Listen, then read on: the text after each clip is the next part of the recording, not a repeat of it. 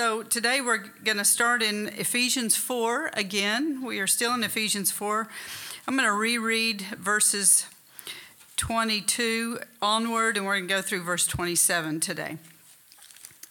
Ephesians 4. As you're turning in your scriptures, maybe you can just put your hand on your Bible and let's pray that the Lord will speak to us through it. Lord, we know there's an anointing on your scriptures, and I pray that that anointing would rest upon each one of us as we receive your word. We declare that we receive it with meekness, with humility. We bow before the word of God. We ask that it would penetrate our hearts, it would saturate us, it would change the way we think, that it would not return to you empty or void, but it would accomplish everything you want it to do in each one of our lives. Lord, we embrace your word. We say yes to your word. And we, we ask, Lord, that it would change us, that it would align our thinking with your thinking. It would align our words with your word. It would align who we are with who you are, that we would become more like Jesus as a result of sitting under your word this morning. I pray it in your name. Amen. Okay, Ephesians 4 22 says, Put off concerning your former conduct the old man which grows corrupt according to the deceitful lusts, and be renewed in the spirit of your mind, and put on the new man which was created according to God in righteousness and true holiness. Therefore, putting away lying, let each one speak truth with his neighbor, for we are members one of another. Be angry and do not sin. Do not let the sun go down on your wrath, nor give place to the devil. Okay, so the first trait mentioned after we're told in verses 22 through 24 to put off the old man and put on the new man, that first trait is truth. Truth is to be foundational in our lives. Reuben taught on this last week, so I'm only going to say a couple of things about this and then we'll move on. We are to put off lying, deception, pretense, hypocrisy and we're to put on truth and faithfulness. Truth is also the first piece of spiritual armor we put on every day as we put on the armor of God found in Ephesians chapter 6. The first thing we do is gird our waist with truth or put on the belt of truth, according to your version. And for all three members of the Godhead, truth was integral in their character and their conduct. Therefore, it should be in ours. God is called uh, in Deuteronomy 32, verse 4, He is the rock, His work is perfect, all His ways are justice, a God of truth, and without injustice, righteous and upright is He. And then John 14, 6 says, Jesus is the way, the truth, and the life. And then the Holy Spirit is called the Spirit of truth in John 16, 13. It says, When he, the Spirit of truth, has come, he will guide you into all truth, because he will not speak on his own authority, but whatever he hears from God the Father, he will speak and he will tell you things to come. Then we get up to verses 26 and 27 where he says, Be angry and do not sin. So the Bible does not tell us not to be angry, it tells us to handle our anger properly. We are to be righteous and holy even when we're angry. Anger is actually a neutral emotion. It is neither good nor evil of itself, but it will motivate us toward good and righteous acts, or it will motivate us toward evil. So when he says be angry, he's speaking of righteous anger. Be anger, be angry righteously. It's a righteous anger to be upset about sex trafficking because it motivates us to pray. It motivates us to get involved to do good. But do not sin, do not yield to unrighteous anger. So we're going to be comparing the two in this session. Anger is righteous when we use a hurt or a violation as a springboard toward acts of righteousness. And love and, mo- and holiness motivate this anger. This kind of anger hates sin and injustice. The Lord's cleansing of the temple is an example of this. So let's read that in Matthew, sorry, not Matthew, Mark. Mark chapter 11. We're going to read verses 15 through 18.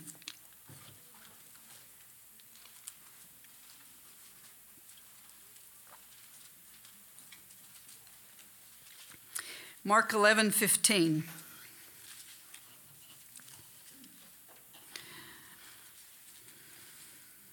So they came to Jerusalem, and Jesus went into the temple and began to drive out those who bought and sold in the temple, and overturned the tables of the money changers and the seats of those who sold doves. And he would not allow anyone to carry wares through the temple. And then he said to them, Is it not written, My house shall be called a house of prayer for all nations, but you have made it a den of thieves? And the scribes and chief priests heard it and sought how they might destroy him, for they feared him because all the people were astonished at his teaching. So, this is a good example of righteous anger. Jesus had holy anger when he saw his father's house being misused for profit. People had come to sacrifice and worship, and they were being exploited and kept from offering their sacrifices. They were told that their animals were blemished and then they were sold worthy sacrificial animals at high prices. Because some people couldn't pay the prices, they were turned away from giving an offering to the Lord. So the greed of the temple leaders were keeping the people from worshiping God and relating to Him. And Jesus was jealous for God's house to be revered and for His Father to receive the worship that was due Him. His anger was motivated by His love for the Father and for the people. So when Jesus faced sin such as greed, pride, hypocrisy, we see him at times addressing the hypocritical leaders, he felt righteous anger. But when he was attacked personally, he did not react because he had no self-protecting anger. 1 Peter 2:23 says when he was reviled he did not revile in return. When he suffered, he did not threaten, but committed himself to him who judges righteously. Let's go back to Ephesians 4. Back to Ephesians 4. Unrighteous anger, when he says be angry, that's righteous anger. But don't sin, that's unrighteous anger. That is sinful, it's selfish, it's damaging, and we see this anger passively expressed and aggressively expressed. So if you see yourself in any of these, you know you have where you get to repent to get this right because we want we want holy anger. We want righteous anger. There's a time to use that. But we don't want to be guilty of sinful, damaging anger. Passive anger, we see that with irritability, moodiness, sarcasm, withdrawal, a critical spirit, and resistance to authorities. When we show um, selfish anger aggressively, it looks like shouting, temper tantrums, abusive and violent language, disruptive behavior, and screaming. you may not be guilty of any of that, but maybe some of your grandkids are, so you might get to deal with that with them. Being angry for a moment is one thing. he says, Don't let the sun go down on your wrath. So, being angry for a moment, that's one thing. But um, being angry for a whole day is something else. And that's what he says. Don't let the sun go down. Don't be angry for an entire day. Don't go to sleep on it. Have you ever gone to sleep when you're angry and you wake up with cement in your soul? That's what happens. It hardens overnight. So there's words of wisdom here. It's not just like a cliche. Don't let the sun go down on your anger. Deal with things right away, as soon as you can. If we hold anger inside, it will cause us to become bitter and it will eventually destroy us. If we nurse our anger, we give the devil an opportunity to divide us from one another, divide us within families, divide us within a nation, and it causes we will damage each other we'll damage ourselves when we give the devil that kind of place. Words said in anger can wound people discourage and destroy relationships. Proverbs 12 18 says a word spoken in anger is like the piercing of a sword. Back to ephesians 4 27 he says, nor give place to the devil. Now, the Greek word for place is topos, and it means opportunity, occasion, or room. So he's saying, don't give the devil a place or an opportunity in your life. Don't give him any room. Now, that's a general statement. We never want to give the devil an opportunity in our lives. We never want to give him room, never want to give him place. But in context, he's speaking about anger here. Even we as believers can give control or give ground to the enemy when we give in repeatedly to anger. We give the devil an opportunity to oppress us if we hold on to anger for too long. It says in Psalm 30, verse 5 God's anger is but for a moment, his favor is for life. So, because our calling is to become just like Jesus, our anger must be only momentary. But our love and blessing toward other people needs to be for life. It should last a lifetime. Let's go to Matthew 5. Jesus spoke about anger in the Sermon on the Mount. So we're going to look at his thoughts here. This is again where we see the context of giving the enemy a place through anger that we want to clearly avoid. Matthew 5 21 and 22, Jesus said, You have heard that it was said to those of old, You shall not murder, and whoever murders will be in danger of the judgment. But I say to you that whoever is angry with his brother without a cause so shall be in anger of the judge I'm sorry, shall be in danger of the judgment. Whoever says to his brother Racha shall be in danger of the council, but whoever says you fool shall be in danger of hell fire. So the word translated as angry is the Greek word orgizo, and it means to be angry by disposition to stay angry, to plan revenge, to be unforgiving. It's not the quick burst of anger where you come back down. This is where you just stay angry. There's actually even a psychological term for it. You wake up angry, you're angry all day, and you go to bed angry. That's kind of what he's talking about here. And planning revenge and holding unforgiveness in our hearts. So, the principle Jesus taught is that not only is it wrong to murder someone, it's also wrong to be continually angry at a brother, to call him names, to speak to him with contempt. When we speak harshly or lash out at others in anger, we dishonor them, we humiliate them. We can kill joy, hope, love. We can damage a person's spirit and wound their soul. So that's part of it's not just murdering them physically, we can kill a number of things about them if we speak to them in anger. Look back at verse 20, Matthew 5 20. Jesus said, I say to you that unless your righteousness exceeds the righteousness of the scribes and Pharisees, you will by no means enter the kingdom of heaven. Now, the, the Pharisees and the scribes kept the letter of the law, but Jesus said, Your righteousness needs to exceed theirs. How is that possible? It's, it's by not only not be murdering someone, but also not being angry with someone without a cause, not holding a grudge or bitterness in our hearts, not planning revenge our righteousness exceeds theirs if we um, will deal quickly with any kind of anger in a right way. Jesus was dealing with a heart issue here. He always dealt with heart issues.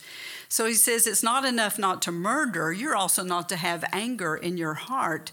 Anger breeds, if we hang on to it for too long, it'll breed an angry personality.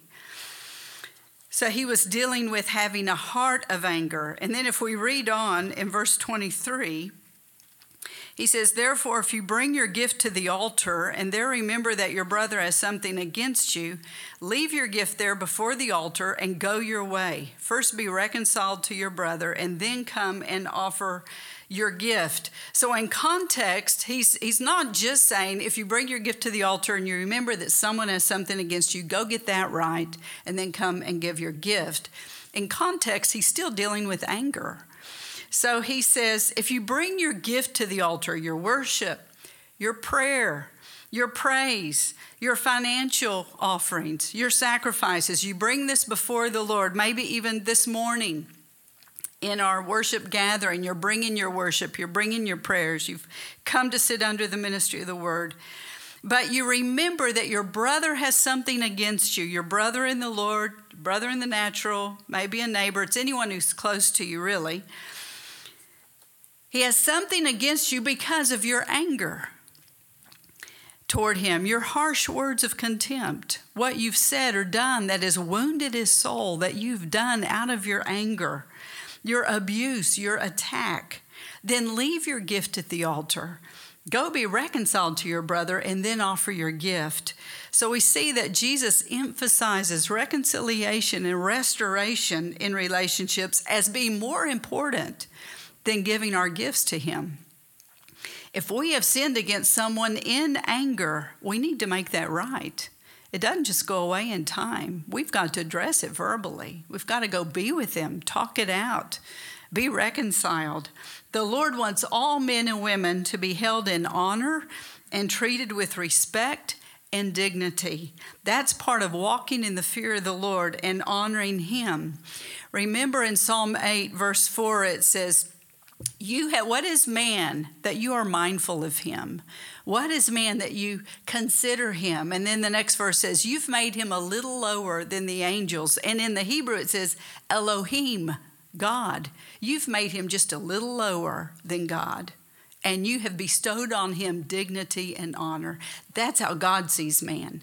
That's how we need to see man. That's how we need to treat one another in our families in the church outside the church, anyone, a street person, someone who is in sex trafficking, someone who's being trafficked, everybody deserves to be treated with love and respect and honor. So let's compare God's anger to man's honor again. The Bible tells us that God's anger is often due to wickedness. You can read a lot about that in Psalm 7. We're not going to read that today, but talks about God. God is angry with the wicked every day, and He will judge the wicked. So He has good, righteous anger toward the wicked. He's angry toward sin. He's angry over the jealousy of the worship of His people. He wants us to worship Him and not to worship any foreign God. He knows that our disobedience and our idolatry will lead to destruction. And so, in His holiness and love, He cannot condone sin. God's jealousy over us and our devotion is for our good. His anger is motivated by love. He gives us commands like borders. And if we will stay within these borders, within these commands, we can be happy and blessed. But if we get out of the borders, then we run into trouble. So that's his anger. Our anger is usually motivated out of love for ourselves. We get angry when someone has crossed our boundaries, taken our rights from us, blocked our goals. We may be angry when we feel threatened or frustrated, when we have been physically or emotionally hurt. Sometimes we use anger to get our own way or to make our opinions heard. Our anger is usually self centered and self protecting. It is not motivated by love for others. That's why Jesus didn't react in anger, because he didn't have self love. He wasn't trying to protect himself, he was willing to lay his life down.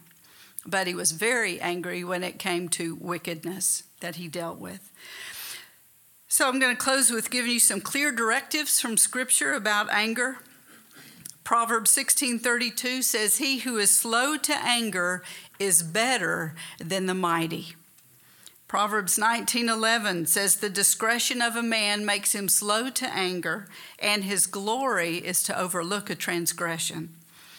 Proverbs 29:11 says a fool always loses his temper, but a wise man holds it back. Proverbs 22, 24, and 25 says, Make no friendship with an angry man, and with a furious man do not go, lest you learn his ways and set a snare for your soul. Unrighteous anger and bitterness will ensnare our souls. And if we hang out with angry, bitter people, we tend to learn their ways. You know, bad company corrupts good morals or good manners. And so, you know, when I when I'm around someone who's very angry, man, I, I try to run a mile because we that is not the kind of people that we want to become good friends with. We can share the gospel with them. We need to evangelize them, but we don't want to be best friends with them. We don't want to learn their ways. Scripture's clear about that. And then James 1 19 and 20 says, Let every man, let every woman be swift to hear. That's part of humility, that we're quick to hear other people, we're quick to listen. We humble ourselves to listen to someone else's opinion and what they think and what they feel. So let every person be swift to hear. Let every person be slow to speak. And let every person be slow to wrath. For the wrath of man, that carnal, selfish anger, does not produce the righteousness of God. Let's pray together. Lord, we don't want to just be hearers of the word, we want to be doers of the word. And so I ask, would you sanctify our emotion of anger? And those of us that have repressed anger or suppressed anger and it's become damaging to ourselves, Lord, would you heal those wounds of anger? Would you heal the emotion of anger? And to those who have overexpressed anger and used anger to get their way or to get their point across, and others have been wounded, Lord, would you minister your healing to both the speaker and the hearer? Lord, we, we all carry wounds within, in our souls, in our hearts. I ask today, Lord, would you put your hands on our souls? Would you release healing, especially in this area when we've been wounded by words of anger? We've been wounded by actions of anger. And then, Lord, I pray that you would ignite righteous, holy anger in each one of us, that we would use it as a springboard for righteousness and righteous acts, that we will not cower or be timid to address things that need to be addressed where we need to walk in righteous anger. We need to speak up at the right time and do things in the right way. I pray you would make us bold, you'd make us courageous. You'd set us free from selfish anger, and you would set us on fire with righteous anger.